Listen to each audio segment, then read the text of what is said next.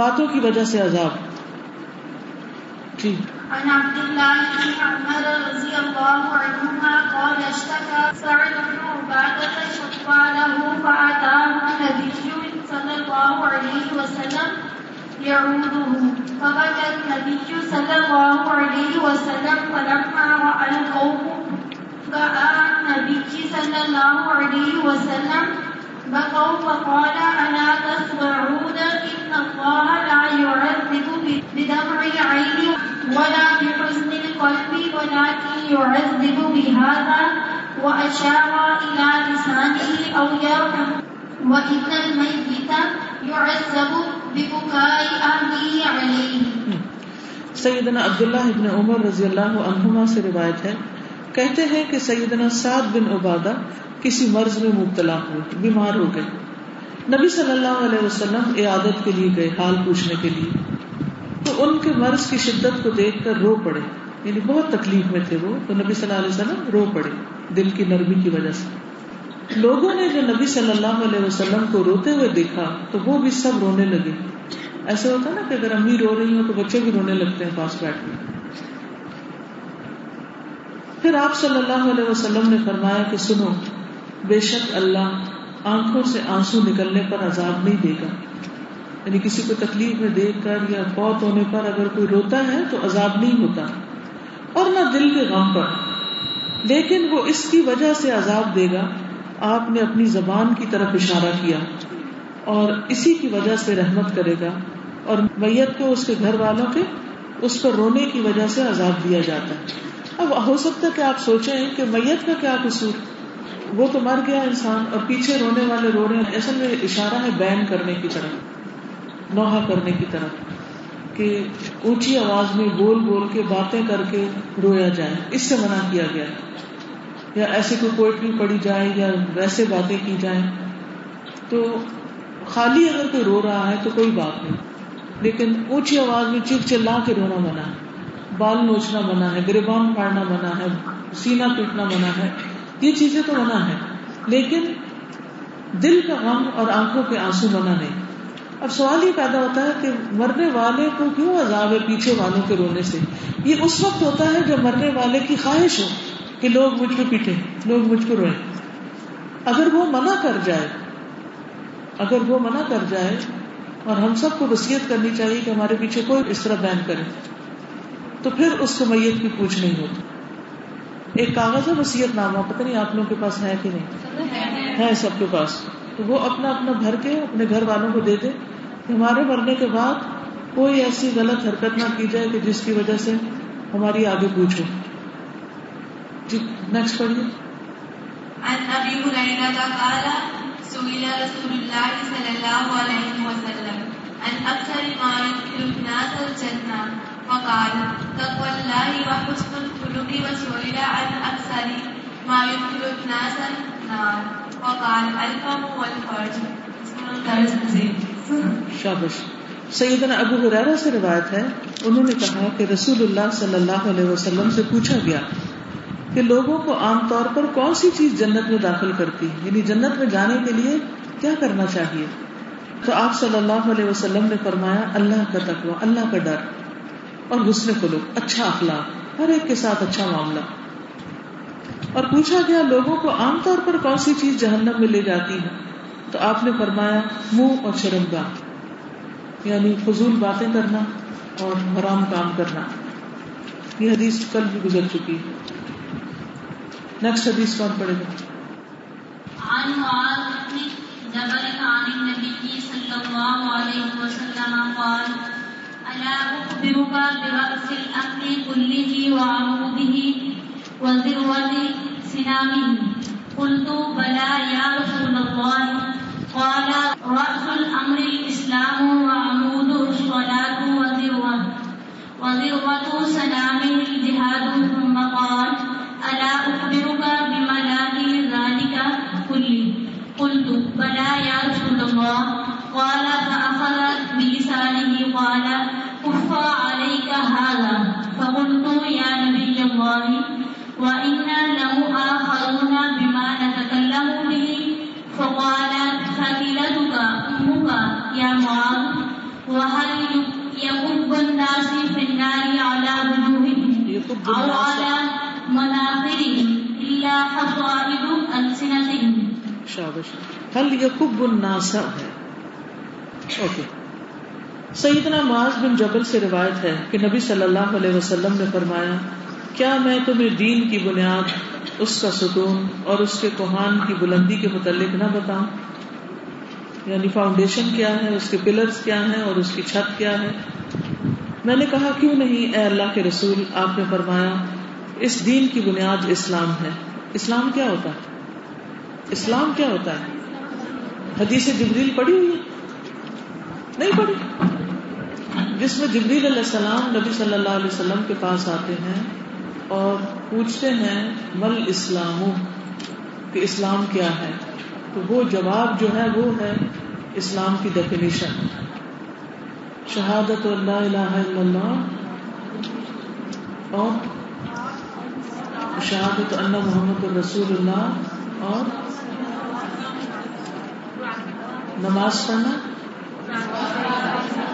زکوٰۃ ادا کرنا, روزے رکھنا, حج کرنا, یہ ہے اسلام. ٹھیک ہے, اس کا ستون نماز ہے. یعنی پھر خاص توجہ نماز کی طرف دلائی گئی, اور اس کے کوہان کی بلندی اللہ کے راستے میں جہاد کرنا, یعنی پروٹیکشن, دین کو پروٹیکٹ کرنے کے لیے کوششیں کرنا, چاہے وہ علم پھیلا کے ہوں, چاہے وہ میدان جنگ میں ہوں. پھر آپ نے فرمایا میں تمہیں وہ چیز نہ بتاؤں جس پر ان سب کا دار و مدار ہے. یعنی ایک چیز ہو تو یہ ساری چیزیں فائدے کی ہیں. میں نے کہا کیوں نہیں ہے اللہ کے رسول. تب آپ صلی اللہ علیہ وسلم نے اپنی زبان کو پکڑا اور فرمایا اسے روک کر رکھنا. میں نے کہا اے اللہ کے رسول, ہم جو کچھ بولتے ہیں کیا اس پر بھی ہمارا مواخذہ کیا جائے گا؟ تو آپ نے فرمایا معاذ, تمہاری ماں تمہیں روئے, کیا لوگوں کو ان کے چہروں کے بل, یا فرمایا نتنوں کے بل, جہنم میں ان کی زبان کی کٹی ہوئی کھیتیوں کے علاوہ بھی کوئی چیز عمدہ گرائے گی؟ یعنی اس سے یہ پتہ چلتا ہے کہ نماز, روزہ, حج, زکوٰۃ, جہاد, یہ ساری چیزیں ضائع ہو جاتی ہیں اگر انسان اپنی زبان کو اس احتیاط سے استعمال نہیں کرتا. ان ساری چیزوں کی ایکسیپٹنس, قبولیت کا انحصار زبان کی درستگی پر ہے. یعنی بڑے سے بڑے کام, بڑے سے بڑے کارنامے انسان کے سب ضائع ہو جاتے ہیں اگر اس کی زبان درست نہیں. تو یہ عام طور پہ کہتے ہیں نا قرآن دل کی بڑی اچھی ہے بس زبان اس کی تھوڑی تیز ہے. تو دل کا اچھا ہونا فائدہ نہ دے گا اگر زبان کی تیزی ختم نہ ہوئی.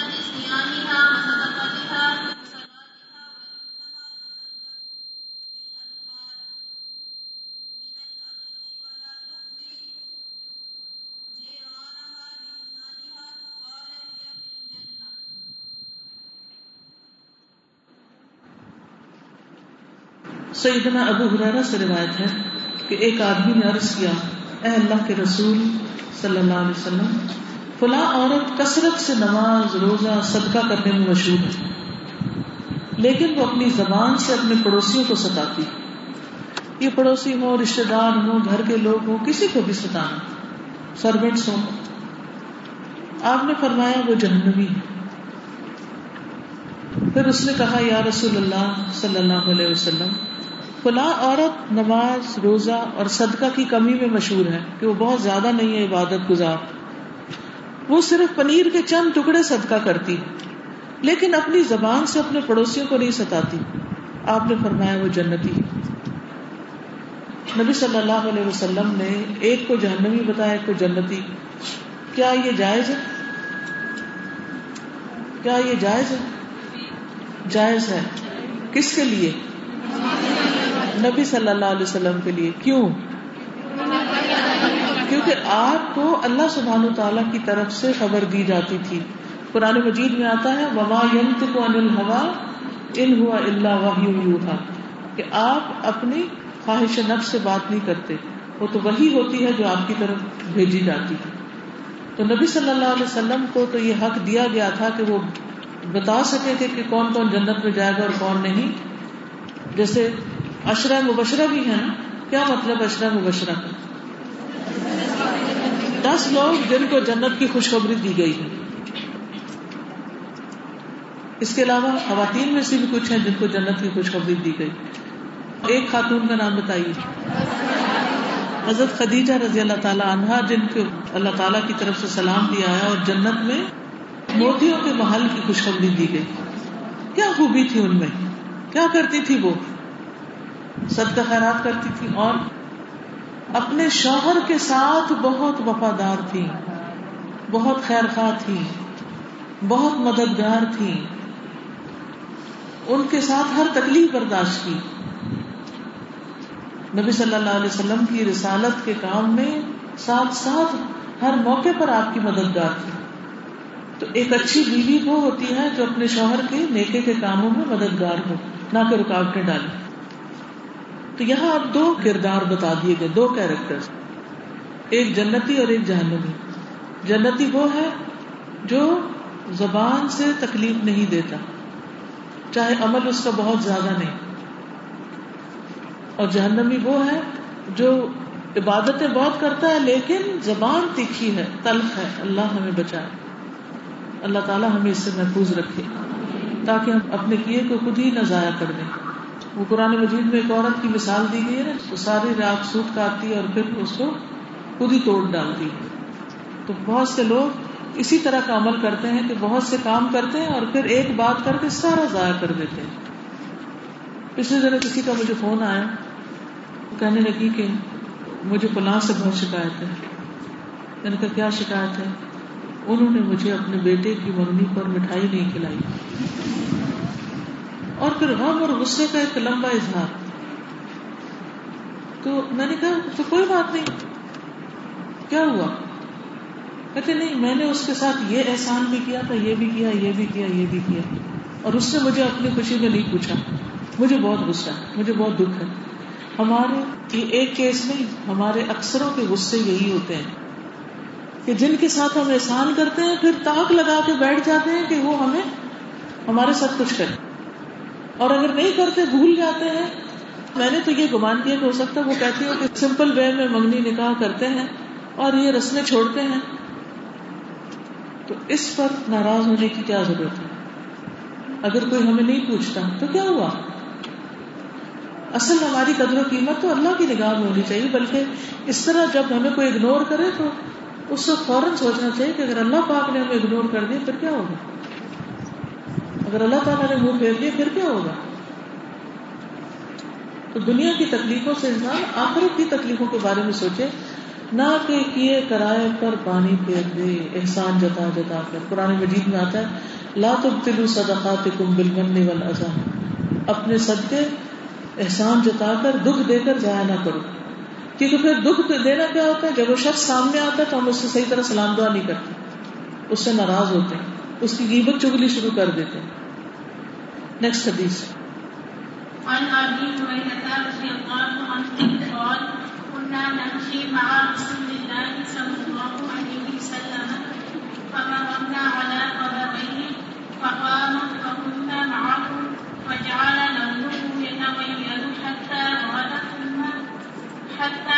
ثم ونصفه وقلنا ما لك يا رسول الله فقال أما تسمعون ما أسمع وقلنا وما ذاك يا نبي الله قال هذان رجلان مكذبان في قبورهما عذاب شديد في ذنب أيهم قلنا فيم ذاك قال كان أحدهما لا يستطيع من القول وكان الآخر يؤذي الناس بلسانه ويمشي بينهم بالنميمة. سیدنا ابو ہریرہ سے روایت ہے کہ ہم رسول اللہ صلی اللہ علیہ وسلم کے ساتھ کہیں جا رہے تھے, پس 2 قبروں سے ہمارا گزر ہوا. رسول اللہ صلی اللہ علیہ وسلم کھڑے ہوئے, ہم بھی آپ کے ساتھ کھڑے ہو گئے, پس آپ کا رنگ متغیر ہونے لگا, یعنی تبدیل ہونے لگا. یہاں تک کہ آپ صلی اللہ علیہ وسلم کے کرتے کی آستینیں کانپنے لگی, یعنی آپ کا جسم کانپنے لگا تو کپڑا بھی کانپنے لگا. ہم نے عرض کیا, یا رسول اللہ کیا بات ہے؟ فرمایا, کیا تم وہ نہیں سن رہے جو میں سن رہا ہوں؟ میں نے عرض کیا, اے اللہ کے نبی وہ کیا بات ہے؟ فرمایا, یہ دونوں آدمی اپنی قبروں میں ہلکے سے گناہ کی وجہ سے سخت عذاب دیے جا رہے ہیں. ہم نے عرض کیا, یہ کس گناہ کا عذاب ہے؟ فرمایا, ان میں سے ایک تو پیشاب کی چھینٹوں سے پرہیز نہیں کرتا. کیا نہیں کرتا تھا؟ پیشاب کی چھینٹوں سے پرہیز نہیں کرتا. خاص طور پر نیچے بیٹھ کے ٹوائلٹ ہوتا ہے نا, اس میں پکے فرش پر جب پیشاب پڑتا ہے تو چھینٹیں پلٹ کے کپڑوں پہ آ پڑتی, تو بہت احتیاط کی ضرورت ہے. اور دوسرا, لوگوں کو اپنی زبان سے تکلیف پہنچاتا تھا, زبان سے دکھ دیتا تھا, ہرٹ کرتا تھا, اور ان میں چغل خوری کیا کرتا تھا. تو چغل خوری بھی, جس پیشاب کی چھینٹیں گندگی اڑاتی ہیں نا, تو چغل خوری بھی گندگی اڑاتی ہے اور معاملے خراب ہوتے ہیں. گھروں میں چغل خوری کی مثال کیا ہے؟ مثلا ساس بہو ایک گھر میں رہتے ہیں, جب ہسبینڈ گھر آتا ہے تو ساس چپکے چپکے بہو کی کوئی برائیاں یا کوئی کمزوریاں یا کوئی غلطیاں اس کو بتانا شروع کر دیتی, جس کے نتیجے میں کیا ہوتا ہے؟ کیا نتیجہ کیا ہوتا ہے؟ شوہر اسی وقت بیوی کو ڈانٹ ڈپٹ شروع کر دیتا ہے. اسی طرح کبھی اس سے الٹا بھی ہوتا ہے کہ بیوی ماں کے خلاف میاں کو بھڑکاتی, اور بیٹا بعض اوقات اس حد تک سنگ دلی کو اتر آتا کہ ماں کو گھر سے بھی نکال دیتا ہے. ہماری ٹیم کے کچھ لوگ لاہور میں جاتے ہیں اولڈ ہوم, تو وہاں پر وہ بتاتے ہیں کہ بچے ہیں لیکن ماں باپ کو رکھتے نہیں, یعنی کچھ ایسے ماں باپ وہاں رہ رہے ہیں کہ جن کے بچے کھاتے پیتے سب ہیں, لیکن بہو نے گھر سے نکال دیا, بیٹے نے گھر سے نکال دیا, حتیٰ کہ بعض کیسز میں مارا بھی. کبھی سوچا آپ نے وہ کیا وجہ ہوتی ہے کہ بیٹا ماں پر ہاتھ اٹھا لے؟ کسی چیز سے دل بھرا ہوا ہوتا ہے نا, تبھی اس ایکسٹریم پر وہ جاتا ہے. بہت سے کیسز میں بیویوں کو مار پیٹ کے کک آؤٹ کر دیتے ہیں گھر سے. کبھی کسی نے سوچا کہ یہ وجہ کیا ہوتی ہے؟ چغل خوری. چغل خوری میں ایک انسان کسی کا عیب دوسرے کو اس طرح بتاتا ہے کہ آپس میں لڑائی پڑ جائے. اب وہ ہو سکتا ہے کہ آپ کہیں کہ نہیں ہم تو اصلاح کے لیے بتاتے ہیں, اس سے کیا اصلاح ہو گئی؟ گھر آباد ہو گیا. اصلاح کا کوئی اور طریقہ اختیار کریں, گھر توڑنے سے بچیں. اسی طرح دوستوں کے درمیان تعلقات کی خرابی, کسی ادارے میں کام کرنے والے لوگوں کی ادھر سے ادھر چغل خوری اور آپس میں لڑائی جھگڑے اور فساد. اگر کسی میں کوئی خامی نظر آئے تو کیا کرنا چاہیے؟ خود سمجھانا چاہیے, نہ کہ صرف شکایتیں لگائے انسان. اور بچوں کی بچپن سے تربیت کریں کہ وہ ایک دوسرے کی شکایتیں لے کے ماں باپ کے پاس نہ آئیں. اگر کوئی بچہ کرے تو اسے کہیں جاؤ تم اس کو غصے بنا کرو, خود سمجھاؤ, خود جا کے پھر سمجھائیں, لیکن شکایتیں سننے کی عادت نہ ڈالیں. قال قال رسول الله صلى الله عليه وسلم كفى بالمرء كذبا أن يحدث بالله فيها. شاباش. سیدنا حفص بن عاصم سے روایت ہے, کہتے ہیں کہ رسول اللہ صلی اللہ علیہ وسلم نے فرمایا کسی شخص کے جھوٹا ہونے کے لیے یہی کافی ہے کہ وہ ہر سنی سنائی بات کو بیان کر دے. یہ بھی ایک بڑی غلط بات ہے. ایک تو ہے کہ سچی بات کسی کو پہنچا کے چگلی کھانا, اور ایک ہے جھوٹی باتیں پہنچانا. یہ اور بھی زیادہ برا ہے, کیونکہ جب ہم کسی کی شکایت لگانے لگتے ہیں تو بعض اوقات کوٹا پورا نہیں ہوتا تو ہم پھر جھوٹ بھی پکڑ لیتے ہیں, جھوٹے الزام بھی لگانے شروع کر دیتے ہیں. تو یہ سب اللہ سے ڈرنے والی باتیں. قال مالک اعلم انه ليس يسلم رجل حدث بكل ما سمع ولا يكون اماما ابدا وهو يحدث بكل ما سمع. امام مالک نے فرمایا جان لو کہ جو شخص ہر سنی سنائی بات کو بیان کر دے وہ غلطی سے محفوظ نہیں رہ سکتا, اور نہ ہی ایسا شخص کبھی امام بن سکتا ہے اس حال میں کہ وہ ہر سنی سنائی بات کو بیان کرے. یعنی کوئی شخص بڑا نہیں بن سکتا جب تک کہ بات کو تحقیق کر کے کوٹ نہ کرے. اب آپ کی باری, جو سیکھا یا جو آپ کے ریفلیکشنز ہیں وہ دیجیے.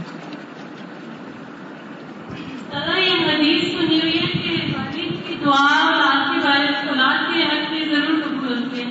بس اگر کوئی والد اپنی اولاد کو یہ کہتے کہ ہم خریدتے ہیں تم بندی اور تم دوزخ میں جاؤ گے تو کیا وہ قبول ہوتی؟ ایسے تھوڑی قبول ہوتی. ابھی ہم نے کیا کہا کہ کوئی کسی کو دوزخ میں بھیج سکتا ہے؟ یہ بد دعا نہیں ہے. اگر اللہ تعالیٰ جو سب سے بڑھ کر انصاف کرنے والے ہیں وہ ہر دعا کو ایسے ہی نہیں سن لیتے. بے شک بہت زیادہ کہنا لیکن یہ کہ اپنی زبان سے دوسروں کو تکلیف نہ پہنچائیں. بالکل شاباش. استاد ہمیں سیلف ججمنٹ سے نہ پرہیز کریں اور جو ہم کمنٹس پاس کرتے ہیں اس میں ایک گروپ بیٹھا ہو فرینڈ ہو تو یہ ہمارا ہر وقت ہم دوسروں کے بارے میں کمنٹس پاس کرتے ہیں اچھے ہو برے ہو. اور یوتھ آج کل یہ بہت زیادہ کرتے ہیں اور Facebook Twitter WhatsApp ان سب کے جو ہے رواج بہت بڑھ گیا تو ہمیں اسے اجتناب کرنا چاہیے. یعنی بات ہر زبان سے کریں, آمنے سامنے کریں, فون پہ کریں, فیس بک پہ چیٹ کریں یا کسی اور میڈیم سوشل میڈیا سے, زبان سے بولیں یا ہاتھ سے لکھیں, یہ سب کچھ اللہ کے ہاں ریکارڈ ہو رہا ہے اور ہر چیز کاؤنٹ کرتی ہے. Every word counts. یہ سارا بچوں کی طبیعت کی حالت سے بات کرتی کہ ہم خود ایسی کرتی ہے کہ بچے جو ہیں گھر میں اگر 3-4 بچے ہیں تو ہم ایک اسٹرکچر کر لیتے ہیں ان کے اوپر بڑا کہ ہم بچوں کو نہیں کہتے کہ میری شکایت کر کے آگے بولوں گی میں نہیں جا رہی ہوں تو ہم خود دیکھ کی تعلیم میں بھی جاتے ہیں ہم خریدا لیکن گھر آ کے تو بڑی شکایت آگے بتا رہے ہوتے ہیں بچے جو ہے کرتے ہیں. ایسا نہیں کرنا چاہیے. آپس کے معاملے ساتھ ساتھ سلجھاتے جانے چاہیے. شکایتیں لگانے سے کبھی معاملے سلجھے نہیں اور خراب ہوتے ہیں. بڑے لوگ ہوتے ہیں اور وہ ایکسپیکٹ کر رہے ہیں کہ ان کے مطابق ہم شام کی طرح بات کریں, مثال کو شاملی ہوں اور جب تک ایسا نہ کریں وہ سمجھتے ہیں کچھ نہیں کر پا رہے, ان کی ڈیمانڈ ہوتی ہے. دل بہلانے کے لیے اچھی اچھی بات کر دیا کریں جو جھوٹ پر مبنی نہ ہو. ٹھیک ہے نا, کیونکہ اچھی بات کر کے کسی کا دل خوش کرنا بھی نیکی ہے. یہ بات مرحوم کام نے بتایا تھا شہید کے بارے میں ایکسیڈنٹ ہو گیا بچوں کے تھوڑے دن کے بعد شہید ہو گیا بخشا گیا. اب یہ آپ دیکھیے کہ یہ کس نے کہا, ہم تو کسی کو شہید نہیں بول سکتے. دیکھو یہ کہ نا کتا کھا کے مرنے والے چوٹ کھا کر لوگ کھائے آتے ہیں اس کے ہم تصحیح کرتے ہیں. میں نے ان کو بتایا کہ کہتے ہیں جو پکا کھا کے مرتا ہے اور اچانک مجھے اس کا علم نہیں. استاد میں نے یہ پوچھنا تھا کہ ہم تو کسی کی چغلی نہیں کرتے لیکن اگر کوئی ہمارے خلاف چغلی کرے تو ہم اس کے بارے میں کیا کریں اور وہ ہے وہ بھی بڑا اس کو سمجھائیں کیا سمجھا نا جیسے ساس ہسبینڈ کو چغلی لگاتی ہے ان کو یہ کتاب پڑھا دیں. دیکھیے جب تک تعلیم عام نہیں ہوگی اور لوگ اللہ سے نہیں ڈریں گے کیسے بچ سکتے ہیں. میرے پاس تو کوئی راستہ نہیں سوائے اس کے کہ لوگوں کو اللہ کا تقویٰ دلایا جائے, کیونکہ ہم سمجھتے ہیں اب ہم بڑے ہو گئے ہیں, ساس بن گئے یا ہماری شادی ہو گئی ہے تو اب پڑھنے پڑھانے سے ہمارا کیا تعلق. ہمیں کیوں کہا گیا ہے کہ تم پنگوڑے سے لے کر مرتے دم تک علم حاصل کرو, کیوں کہا گیا یہ؟ اور فرض ہے کہ نہیں علم حاصل کرنا ہے نا, اسی وجہ سے فرض. تعبیر کا طریقہ بتانا کہ کسی کے گھر جانے افسوس کرنے کے لیے لوگ یہ کہتے ہیں بچپن سے یہی دیکھ رہے ہیں کہ جب جاتے ہیں گھر کی چیزیں لوگ یہ کہتے ہیں کہ بہت افسوس ہو. انا للہ و انا الیہ راجعون پڑھیں اور میرا جینا مرنا کتاب ہے نا اس میں لکھا ہوا ہے سب کچھ. اور دعا دیں گھر والوں کو, صبر کی دعا دیں, اور میت کو بخشش کی دعا دیں. تھوڑی دیر بیٹھے اور آ جائیں. وعلیکم السلام. تحقیق اور تجسس میں فرق کیا ہے؟ تحقیق علم کے میدان میں ہوتی ہے اور تجسس لوگوں کی ذاتیات میں ہوتا ہے جس کا نتیجہ کچھ بھی نہیں ہوتا سوائے اس کے کہ کسی کی پرسنل لائف میں انٹرفیئرنس, یہ تجسس. ہم لوگ نا اکثر چھوٹے بچے جو لڑکی ہوتے ہیں نا ان کو شروع سے ہی یاد لگا دیتے ہیں کہ کھڑے ہو کے پیشاب کریں تو پیشاب کی چیزیں جو ہے نا ان پر بھی بڑی, کپڑے بھی خراب ہوتے ہیں اور بچوں کی عادتیں پکی ہو جاتی ہیں. تو اسی کے بارے میں ضرور بتائیں. یہ آپ سب اپنے گھر جا کر اپنے بچوں کی ٹوائلٹ ٹریننگ کریں, اور جب کموڈ پہ کھڑے ہو کے بچے پیشاب کرتے ہیں تو وہ سارا کموڈ بھی گندا ہوتا ہے, نیچے کا فلور بھی گندا ہوتا ہے, اور پھر جو بعد میں جاتا ہے وہ پلیت بھی ہوتا ہے. تو اس لیے بہت احتیاط کی ضرورت ہے, کیونکہ ناپاک جسم ناپاک کپڑوں میں نماز نہیں ہوتی. تو سب اپنے بچوں کو شروع سے ہی سکھائیں. استاذہ ہمارے یہاں نا ایسا ہوتا ہے جب تزیین کے لیے کوئی جاتا ہے تو وہ کہتا ہے کہ اللہ کا حکم, تو دوسرا جو سننے والا ہوتا ہے جس کے ساتھ تزیین کی جاتی ہے تو وہ کہتا ہے مانا, تو کیا کہتا ہے اللہ کا حکم, ایسا تھا اللہ کا حکم. اچھا ٹھیک ہے, تو دوسرا کیا کہتا ہے مانا, کہ ہم نے مان لیا. ہاں تو اچھی بات ہے, ٹھیک ہے. یہ اس لیے کہہ رہی ہوں کہ ابھی سوال ہوتا نا کہ تزیین کیسے کی جائے. دیکھیے جی, ہر علاقے کے اپنے کلچر ہوتے ہیں. ایز لانگ ایز کوئی چیز دین سے نہ ٹکراتی ہو تو اچھے الفاظ بولنے میں کوئی حرج نہیں. السلام علیکم. باجی اگر قرآن منع کرے عورتوں کو دینی تعلیم سے تو کیا کرنا چاہیے؟ گھر میں بیٹھ کے پڑھ لیں, کتابیں پڑھیں. اگر یہ کتاب کئی دفعہ پڑھ لیں تو انشاءاللہ گھر بیٹھ کے بھی اصلاح ہو جائے گی. آپ نے حضرت خدیجہ رضی اللہ عنہا کو اپنی ذکر کیا, اور آپ نے وہ مثال ان کے بہت سے فضائل ہیں, لیکن بہت بڑی خوبی یہ ہے یعنی سب سے پہلے اسلام لائی ہیں اور مالدار ترین خاتون تھی, لیکن نبی صلی اللہ علیہ وسلم کے مشن پر مال خرچ کر دیا, اور شعب ابی طالب میں ان کے ساتھ فاقے کاٹے, اور وہیں پر وہ بیمار ہوئی اور اس کے بعد فوت ہو گئی. تو ان کا جو سب سے ڈومیننٹ رول ہے وہ ایز اے وائف ہے. میں یہ سوچتی تھی کہ ہم اپنے شوہر کے ساتھ ہماری وفاداری کا کرائیٹیریا کیا ہے؟ ایک تو حدیث میں ہم نے پڑھ لیا کہ وہ اچھا غلط کامی نہ کرے, اور ان کی عزت پہ جو ہے نا اپنی جان اور پھر عزت اور مال کی حفاظت کرے. تو مجھے اس میں ایک اور چیز اپنے پہ نظر آ رہی تھی کہ اگر شوہر دین کی طرف نہ ہو, ان کو دین کی طرف لانا, اور اگر اس میں بھی پاسبل ہو تو ان کے لیے دعا کرنا. تو سر یہ میرا پریکٹیکل میرے سامنے ہے. میں میرے ہسبینڈ صرف نہیں تھے, انہوں نے مجھے 10 منٹ آ دیا تھا, لیکن سر صرف دعائیں, مطلب میں خود حیران ہوئی. زندگی کا میرا موضوع ہے, وہ مجھے اس طرف لائے. آپ ان کی ضرورت کے مطابق گاڑی ہے, اور ہم ریزلٹ کہتے ہیں آپ حاصل کرو, اور ساتھ میں بھی ہلوا بولگا مجھے ہاتھ کو جتنا بھی اس میں ہو سکتا ہوں میری طرف. ماشاء اللہ, ماشاء اللہ. تو یہ آپ نے اپنے دعاؤں سے اور اچھے اخلاق سے دل جیت لیا اللہ کے فضل سے. جی اور کوئی کچھ کہے گا ورنہ میں آگے چلوں. مجھے آپ کی یہ بات بہت اچھی لگی کہ بندوں کی فکر نہ کریں کہ بندے ناراض ہوتے ہیں, اللہ کی فکر ہونی چاہیے کہ کہیں اللہ ہم سے ناراض نہ ہو, کیونکہ اگر اللہ راضی تو بندے بھی راضی ہو جائیں.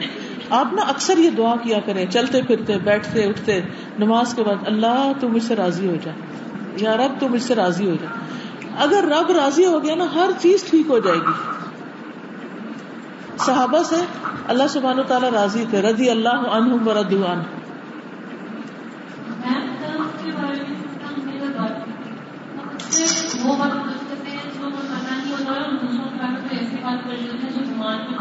جی تو اس سے بھی پرہیز کرنا چاہیے کہ گمان سے اجتنبوا کثیرا من الظن, گمان سے کام نہیں لینا چاہیے, اور گمان جھوٹی چیز ہوتی. یعنی دماغ سوچ یعنی کسی نیگیٹو تھنکنگ. ان حدیث کو سن کر ایک بات تو کلیئر ہو گئی ہے کہ اللہ تعالیٰ نے اپنی ہمارے جسم میں جو یہ عضو رکھا ہے اس میں ہڈی کیوں نہیں رکھی, اس سے کیونکہ اللہ کی منشا بھی سمجھ آتی ہے کہ ہمیں نرم بات کرنی چاہیے, کیونکہ ہڈی سخت ہوتی ہے اور اس سے بات بھی ہمیں ہمارے منہ سے سخت نہیں نکلنی چاہیے, دانتوں کے بیچ میں رہتی ہے. جی جی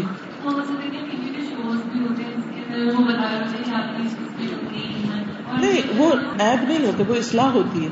عیب یہ ہوتا ہے کہ صرف تبصرہ کرتے جانا, اور اصلاح یہ ہوتی ہے کہ اس میں یہ چیز کمی ہے, اس کو ایسے ٹھیک کریں. ٹھیک ہے, یہ نہیں کہنا چاہیے. کسی میں غلطی اگر نظر آئے تو مطلب کہ یہ نہیں کہنا چاہیے کہ آپ نے یہ غلطی ہے, بلکہ ہمیں اپنے غلطیوں پر اصلاح کرنی چاہیے, اور اس سے یہ نہ کہنا چاہیے معاملات کو بہتر کرنے کا یہ ڈائریکٹ اسی سے کرنی چاہیے جس کے اندر غلطی ہے, اور یہ کہنے کی بجائے کہ غلطی ہے تمہاری, یہ کہنا چاہیے اس کی بجائے یہ کرنے ہی زیادہ اچھا ہے, کسی اور کو بتانے کی ضرورت ہی نہیں. وعلیکم السلام.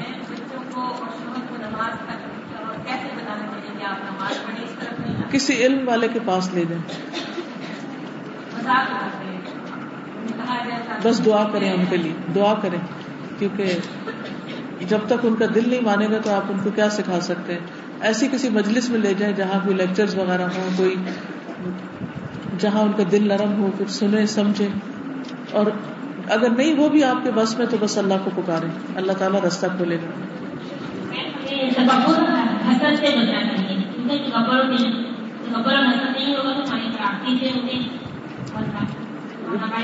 اگر تکبر نکل جائے نا انسان کے اندر سے تو بہت سی خرابیاں نکل جاتی ہیں. آپ دیکھیں گے کہ غیبت کا سبب بھی اصل میں تکبر ہی ہوتا ہے. انسان جب دیکھتا ہے نا کہ کوئی مجھ سے آگے جانے لگا ہے یا کوئی میری بات نہیں مانتا, تو پھر کیا کرتا ہے, اس کو ذلیل اور بدنام کرنے کے لیے اس کی برائیاں شروع کر دیتا ہے, دوسرے کو گرانے کی کوشش کرتا ہے. تو یہ نہیں ہونا چاہیے. اسی طرح حسد کی بنا پر بھی جب دیکھا کسی کو اللہ نے کوئی خوبی دی ہے تو جل اٹھے اور اس کی برائی بیان کرنا شروع کر دی تاکہ اس کی خوبی نمایاں نہ ہو, دب جائے.